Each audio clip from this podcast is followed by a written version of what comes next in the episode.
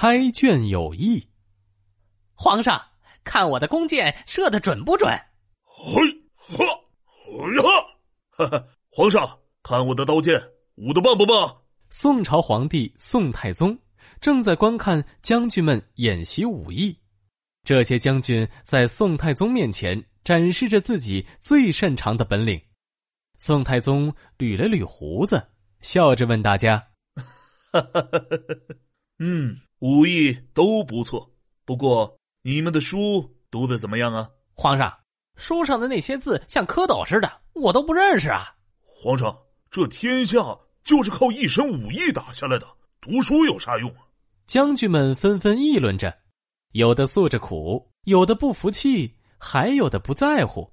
宋太宗看看愁眉苦脸的将军们，又好气又好笑。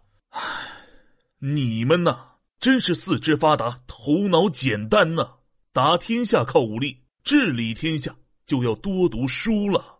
宋太宗从小就非常喜欢读书，当了皇帝后，他不仅每天坚持读书，还要求大臣们也要读书。赶快都读书去，多读些书对你们有好处。皇上都这么说了，那我们赶紧读书去吧。啊，好好好，好读书读书。将军们退下了。这个时候，一名士兵喜滋滋的跑了过来：“报，皇上，特大好消息啊！”宋太宗眉头一皱，问道：“什么好消息？这么匆匆忙忙？”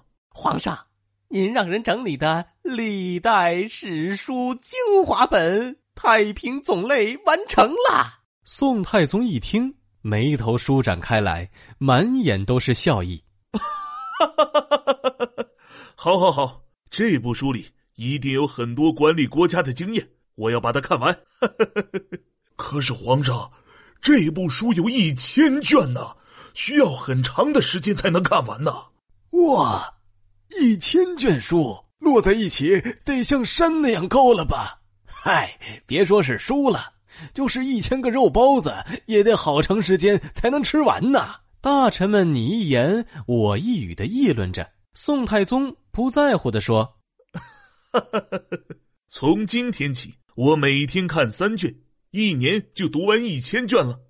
这样看来，读完万卷书也不是什么难事。”于是，宋太宗开始每天认真的读三卷《太平总类》。嗯。治国之道，必先富民。治理国家，必须首先使百姓富裕起来。说得好啊！治大国若烹小鲜，治理大国就像烹调美味的小菜一样。写的妙啊，妙啊！宋太宗在书房里一边读书一边感叹。看到精彩的地方，甚至会忍不住抄在本子里。皇上，您肚子饿了吗？要不要吃点桂花糕啊？不吃不吃，读书可比吃桂花糕美味多了。几个小时后，侍卫又走过来，轻声的说：“皇上，您已经读了好几个时辰了，夜深了，该睡觉了。还早还早，我再看一会儿就去睡觉。”宋太宗头都没抬。借着烛光，继续兴趣浓厚的读着书。第二天上朝时，听说皇上最近天天埋头读书，宰相有些担心。他劝告宋太宗说：“皇上呢，您喜欢读书固然是件好事，但每天都要看完三卷书，实在是太辛苦了。”宰相啊，开卷有益。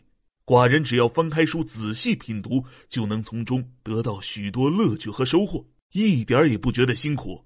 在书中看到之前朝代和皇帝的成功或失败之处，还可以从里面借鉴经验，吸取教训呢。